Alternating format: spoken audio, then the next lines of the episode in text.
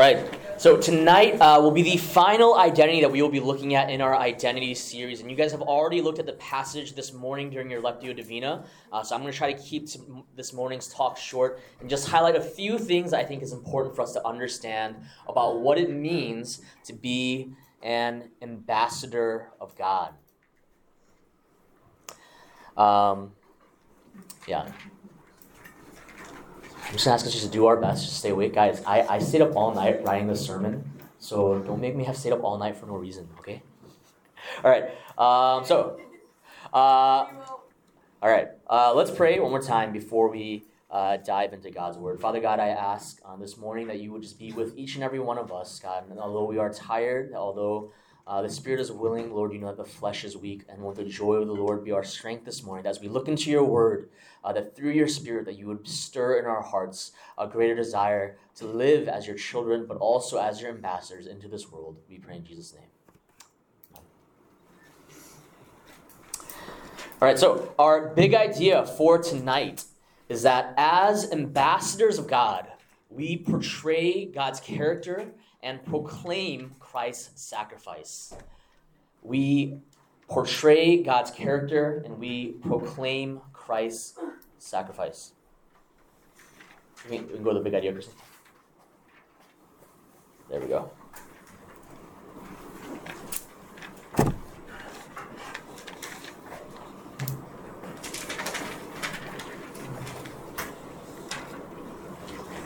So the first thing we're going to look at tonight is portraying the character of God.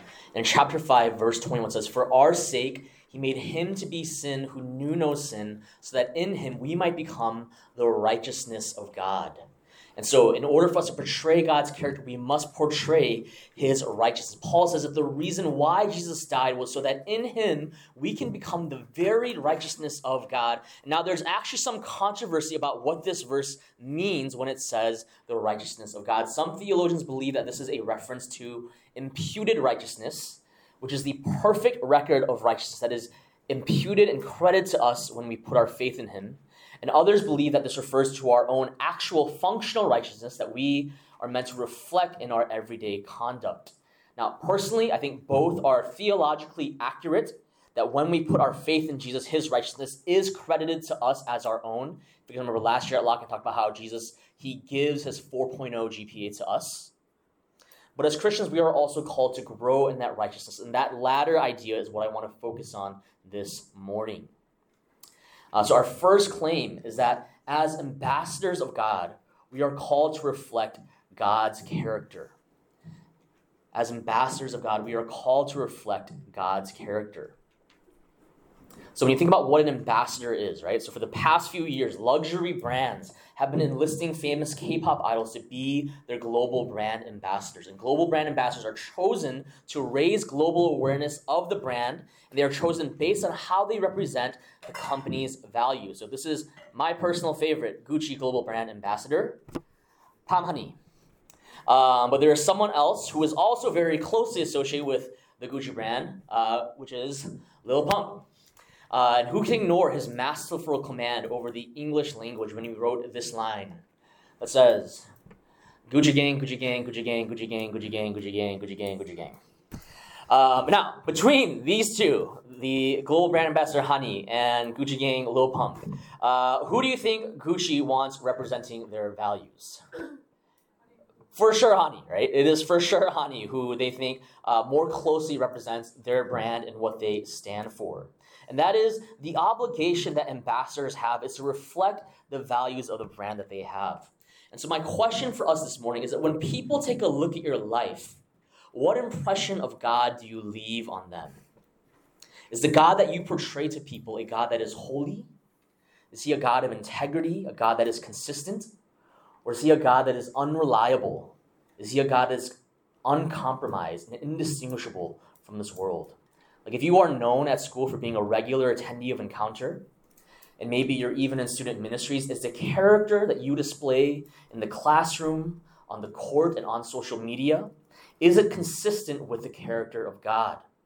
Because when we fail to accurately represent God's character, we misrepresent God to the rest of the world. And some of y'all represent Jesus like how Lil Pump represents Gucci. Not very well. And all of us will naturally have various strengths and weaknesses in our character. Okay, like there will be aspects of God's character that we kind of naturally embody because that's how we're wired. That's the gifts He's given us. And there will be other aspects of God's character that come harder for us. And already through so many of you guys, I can see like different aspects of God's character. Right. So like for example, like Claire Cho, um, when I see her, she like I see like the gentleness of the Holy Spirit. Okay, like she is she's so smart the same times I watch her do struggle with some of like the most basic tasks, like on like un, unfolding like a like I don't know like one of these mic stands or something. But I always look at tell Claire, it's okay. You you have a good heart, all right. Um, and then Christine Ree, through Christine, I see the humility of Christ. She is always willing to serve others. She is always building other people up. Like there is no one who is more generous with their affirmation than Christine is. Kind of to the point where sometimes I feel like she's lying. Um, and in Joko, I see the passion of God, so much life and so much energy. The other night at banquet, Joko was just going around being Joko, and one teacher leans over to me and says, "Hey, why is that boy always running?" Um, and like, that's Joko. Um, and so many more that I do not have the time to name. But each of us will have different strengths where we just kind of naturally can show that aspect of God's character, but different flaws uh, that prevent people from getting an accurate view of God. And I know personally that I have so many character flaws uh, that prevent people from seeing God clearly through my life. Like, do I embody the patience of God? No, not really. Do I embody the gentleness of God? No, not really. Um, and I genuinely, like, I genuinely grieve the way that I fail to picture Christ to you guys better. But I also know that there are aspects of God's character that I do embody. And I used to think that Christians can never talk about their strengths. I feel like Christians can only talk about their shortcomings and their weaknesses because that's what humility is. But as I've walked with the Lord and matured, I realize that no, when we boast about the work that Christ has done in us, uh, that that is boasting about God. And so I fully confess that I am not the most patient, I am not the most gentle, but I think, I hope at least people see the sacrificial heart of God through me. I hope that's one thing. Yeah, a little bit. Yeah, okay. Um, that's all right. Uh, maybe there's something else. Uh, but all of us, all right, we reflect God's character to the watching world. And I think one of the reasons why God has given us a community is so that together we can cover one another's weaknesses. And that's why Paul says in this verse, uh, that it's so that we together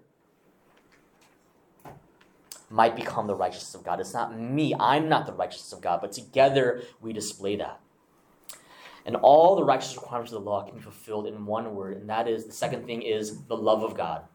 In chapter 5, verse 14, it says, For the love of Christ controls us, because we have concluded this, that one has died for all, and therefore all have died. Paul says that for the people who have arrived at this conclusion, that Christ has died for all, these people are no longer controlled by the impulses of their flesh, but they are controlled by the love of God. And that is because love is the defining characteristic of God and the people of God.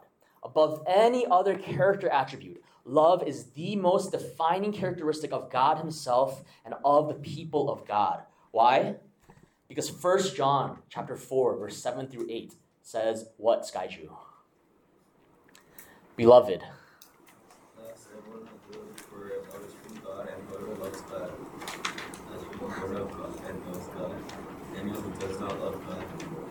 Oh,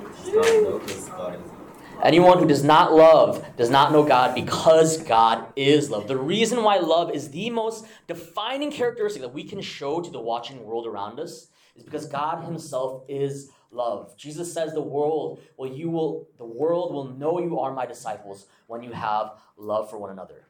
And so as I'm talking about how to reflect the righteousness of God, some of you guys are still such perfectionists that you're already beginning to think uh, and you're already starting to lay more burdens on yourself, and you think, okay, I need to be more dedicated like God. I need to be more patient like God. I need to be more pure like God. But you do not need to make this impossible to do to do list. If you want to reflect God to the world, there's just one thing you have to do. You just have to love. If you love the people around you well, people will see God in you. So don't focus on not lying. Don't focus on not cheating. Don't focus on not stealing. Just focus on loving, and all of these other things will naturally happen as well. And so the first thing we see is as ambassadors of God, we portray God's righteousness and his love, and we are also proclaiming the Christ of God. Proclaiming the Christ of God. First thing we see is that we are stewards of the gospel. In chapter 5, verse 19, it says that in Christ, God was reconciling the world to himself, not counting their trespasses against them, and entrusting to us the message of reconciliation. Paul says that after God reconciles us to himself, he then turns around and entrusts us with that very message of reconciliation. And as ambassadors of God, as ambassadors of God, whew, the no sleep's catching up. We are stewards of the gospel. If you think about what a literal ambassador does, they don't just share their country's culture and their food and their language, but they have been entrusted with a message from their home country. And likewise for us, it is not enough for us to simply be nice Christians with winsome smiles. We must actually preach the gospel of God. For a number of years, uh, this quote gained a lot of traction in Christian circles. It says, Preach the gospel and use words if necessary. Preach the gospel, use words if necessary. Now, that sounds pretty so, right? Sounds pretty cool. And what this quote is saying is that you should live in such a way that when people look at your life, the gospel is obvious even without you having to use words. And I agree that this quote is provocative, but I actually think it's also problematic because, on one hand, this quote is helpful because it dissuades us from hypocrisy, right? I think many of us have been incredibly turned off by the failure of Christians in Korea to preach the gospel in a way that attracts non Christians. Like we see people like this on the street older Korean Christians who blast gospel messages from their trucks and from these speakers at a volume that can only be described as auditory assault. And they often preach harsh sermons from ivory towers. And for this reason, many of us are almost disgusted by the idea of evangelism because we don't want to come off like these people. But my fear is that while the failure of the older generation may be that they preach the gospel of Christ without portraying the character of Christ, the failure of the younger generation is that they will try to portray the character of Christ without actually proclaiming the gospel of Christ because they are so afraid of being offensive. I think we may swing too far on the other side of the pendulum. But this is what Romans says in chapter 10. How then will they call on him in whom they have not believed? And how are they to believe in him of whom they have never heard? And how are they to hear without someone preaching? And how are they to preach unless they are sent? As it is written, How beautiful are the feet of those who preach the good news. And this is why I always got my dogs out, because the Bible says people who preach the gospel have beautiful feet. Um, but this is the chain that we see is that there is a chain of sending to preaching to hearing to believing and calling. And what Paul is saying is that God has already sent us out as his ambassadors. The question is not whether or not someone is sending. Where the chain breaks down is here, go back, at the preaching. The question is not whether or not God is sending. The question is, are you preaching? Because the gospel must be proclaimed for people to believe. The gospel must be proclaimed for people to believe. Actions are not enough. Random acts of kindness are not enough. The gospel must explicitly be preached, or else people will not be able to call on the Lord to be saved. Uh, I went on a month long mission trip to Osaka, Japan in 2017. Um, Mr. Shin back there, uh, he actually went on the same trip just in 2016, the year before I went. Um, yeah, I guess I guess you can't really tell this is Japan. It's just I just look like I'm hanging out with other random Asians. This is Japan. This is Osaka. Um, and every day on this trip, we would visit a Japanese college campus, and we would talk to Japanese students, try to build relationships with them, invite them out to church, and share the gospel. Um, and potentially controversial statement. I think that Japan has better food than Korea. Um, like I think uh, I think Japan has higher quality food. I think they pay a lot more careful attention to when they're cooking. Um, but I also think that Korea has a better variety of food in Japan, so I get sick of Japanese food um, quicker. No relation. Anyways, bring it back. All right. So uh, we every day we would go to this college campus, uh, and the first week or so, right, I was so scared of sharing the gospel because like that sounds crazy, right? Like how many of you guys would be comfortable going up to strangers and cold witnessing and trying to talk to them about Jesus? Like how many of you guys would willingly be able to do that right now? Okay, Christina, not surprised, Joko. Okay, um, yeah, it is incredibly intimidating, right? Um, but one day, uh, so the first week or so, my strategy was okay, I'll, I'll, break the ice. As I'm talking to Japanese students, I'll like talk about anime with them. I'll find some common ground. Then I'll build a relationship, invite them out to church. And then when we're friends, that's when I'll bring up Jesus, right? Um, but I only had one month in Japan. And the Japanese pastor of the church that we were staying at, he said that most Japanese people will go their whole lives without ever having met a Christian. Uh, Japan has less than a 1% Christian population. And when I realized that the sea of people I saw, if you've ever been to Shibuya Crossing and you see all those people crossing, and you realize that most of those people will have never met a Christian in their entire life, everything changed. The sense of urgency I had, like, went up by 10 times. And I shared the gospel with as many people as I could, as often as I could. And, and sometimes I would invite people out to church and they'd come, and sometimes I would people who would actually want to come, and we would try to find a time, but our schedules just would not line up, and so our conversation had to end there. And so I would shake their hand goodbye, but while I'm shaking their hand goodbye, my heart would break when I consider the fact that I might be the first and the last Christian that this person has ever met. And so I would be so reluctant to let go of their hand. Now I would be praying, God, please do not let me be the last one. Send someone else send another Christian across this person's path at some point who will be able to show them and share with them the gospel of Christ. Some of you guys are so scared of sharing your faith with your friends because you're so scared of offending them. But I've heard non Christians say that they don't understand how if Christians really believe that hell was real, why their Christian friends don't try to evangelize them more passionately. They feel like they say that, that feels like the most unloving thing you could possibly do. Like imagine if you had a cure for a deadly disease and your friend had it and you withheld it from them because you said, I, I just feel like it's not really your thing. I just didn't want to offend you. I didn't want you to feel like I was coming off too strong. How unloving is that? Because if people do not hear the gospel, they cannot believe. So we must proclaim the gospel. What, what exactly is the gospel that we are proclaiming? The content of the gospel in chapter 5, verse 19 says that in Christ, God was reconciling the world to himself, not counting their trespasses against them, and entrusting to us the message of reconciliation.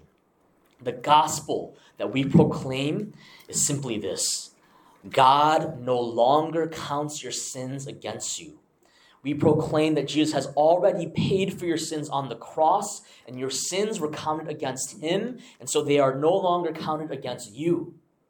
And this is the gospel message. The gospel message is the good news that God has redeemed the world through Jesus Christ. That is the content of the message that we have been entrusted with. We are telling people that the world has been redeemed through Jesus. And there is a reason why ambassador of God is the last identity that we are looking at in our series. And that's because as ambassadors of God, the gospel that we proclaim is essentially all of the other identities that we have been talking about until now. We tell people who are lonely that there is a God who calls them friend. We tell people who are guilty that God calls them saints in Christ. We tell people with no direction they can be disciples of Jesus. We tell people who feel purposeless that they can be servants of the Most High. We tell people who feel rejected that they have Jesus as their true bridegroom. And we tell people who feel orphaned that they can become children of the living God. That is the gospel that we are proclaiming. And why would you not want to share this news with your friends? Last night, Chloe shared her testimony with us. Uh, round of applause one more time for Chloe for sharing her testimony. Um, and what she was essentially doing is she was sharing the gospel, how it manifested in her life. It might not have been a sermon, but that was a gospel testimony. It's not confrontational, it was not aggressive. It was a simple but beautiful story about how God intervened in her life. And if you are in Christ, then you also have a story worth sharing to people too. You have a gospel that you have received and a gospel that you can proclaim. And it is the most important story in all of human history that God so loved the world. If you know it, say with me that he gave his one and only Son, that whoever would believe in him would not perish but have eternal life. That is the good news that we have been entrusted with. Uh, so I don't I don't usually leave you guys with one concrete application because I think you guys all have different, varied lives and circumstances, and I want you to come up with an application on your own. But today, this morning, I just want to leave you with one concrete application. I want each of you guys to think of one person who you can invite to the retreat. That is your comp. You are going to be an ambassador to this person. And I want you to begin praying for this person, that God would begin to soften their heart, and that they would, for whatever reason, inexplicable reason, that they would feel a desire to go to this retreat. It doesn't just end there. I don't want you to just pray for them. I want you to actually take the step, be bold, and invite them to come out to the retreat. Don't be scared that they'll be offended by you. If anything, they should at least understand that you're inviting them because you care about them. Explain to them why you want them to come. Share with them how God has been working in your life and how you want that for them. And I think you will be surprised how even some of the most hard hearted people will be willing to take a step if someone they trust just invites them.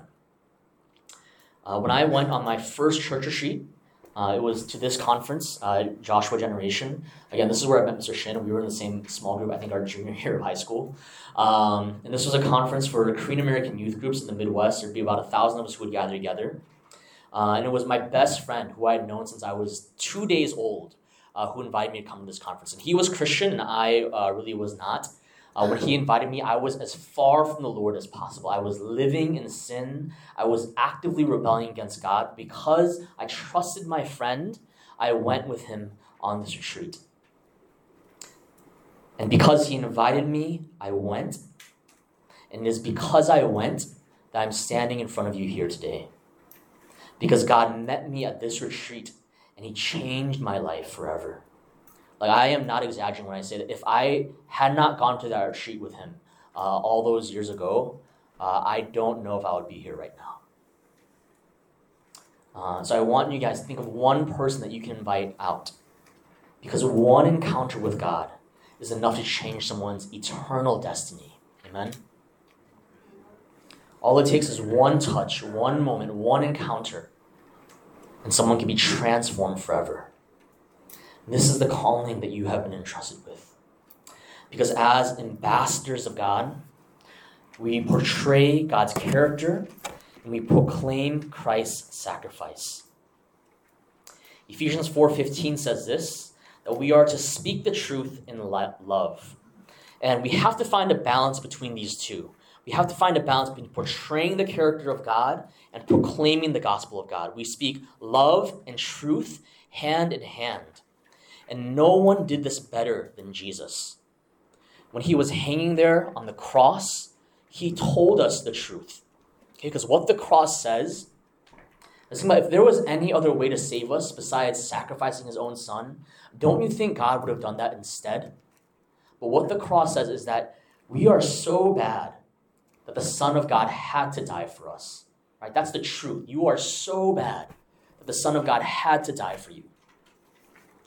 But it also says that you are so loved that the Son of God was glad to die for you. You are so loved that the Son of God was glad to die for you. Truth and love, side by side, hand in hand, in his nail pierced hands on the cross. He is the character that we try to emulate. His death is the gospel that we proclaim. This is what God has entrusted to us as his ambassadors the blessings that you have been receiving uh, over the past few months, last night. Uh, that is not for you to keep to yourself, but we are blessed in order to be a blessing to others. Uh, and so normally, uh, we uh, I know we usually respond by praying for ourselves, um, but can we actually do this? Uh, can we pray? I just want you to think about who maybe that person is for you, that person that God is laying on your heart. Uh, maybe they are far from the Lord. Uh, maybe they don't know the Lord at all. Uh, but if you have tasted and experienced God working in your life, who is someone uh, that you want to experience that as well? Someone who you want to see walk in freedom. Someone who you want to see no longer enslaved uh, to their various idols and addictions. Uh, can we, as a ministry this morning, be a ministry that does not only look inward, but also looks outward? Can we be a people uh, who are covering uh, just the people that God has put into our lives in prayer? Uh, let's take a minute just to pray for that person. Ask God, uh, begin to soften their heart, begin to move in their lives. And I think that when you pray that, God loves to answer those prayers, and He's going to start pursuing after them. And He's going to have them in His sights. And as you pray, He's going to run. So let's bring them before the Lord in prayer, the people that God is laying on your heart.